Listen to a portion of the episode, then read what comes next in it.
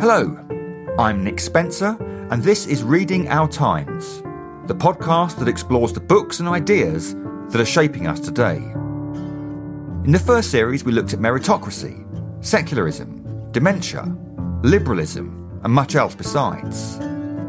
In this series, we'll be talking to Margaret Macmillan about war.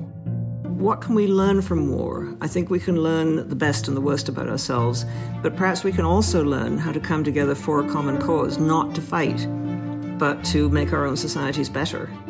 To Angela Saini about race. These are the things I think we have to be careful of is how the boundaries of race seem to shift over time, and who we vilify and who we demean and dehumanize changes over time based on the politics.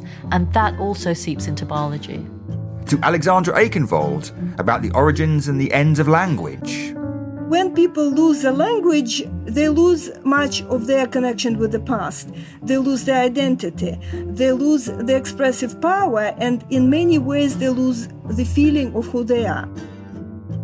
We'll also be talking to Rowan Williams about spirituality, Martin Rees about the future of humanity, and John Gray about cats and the meaning of life.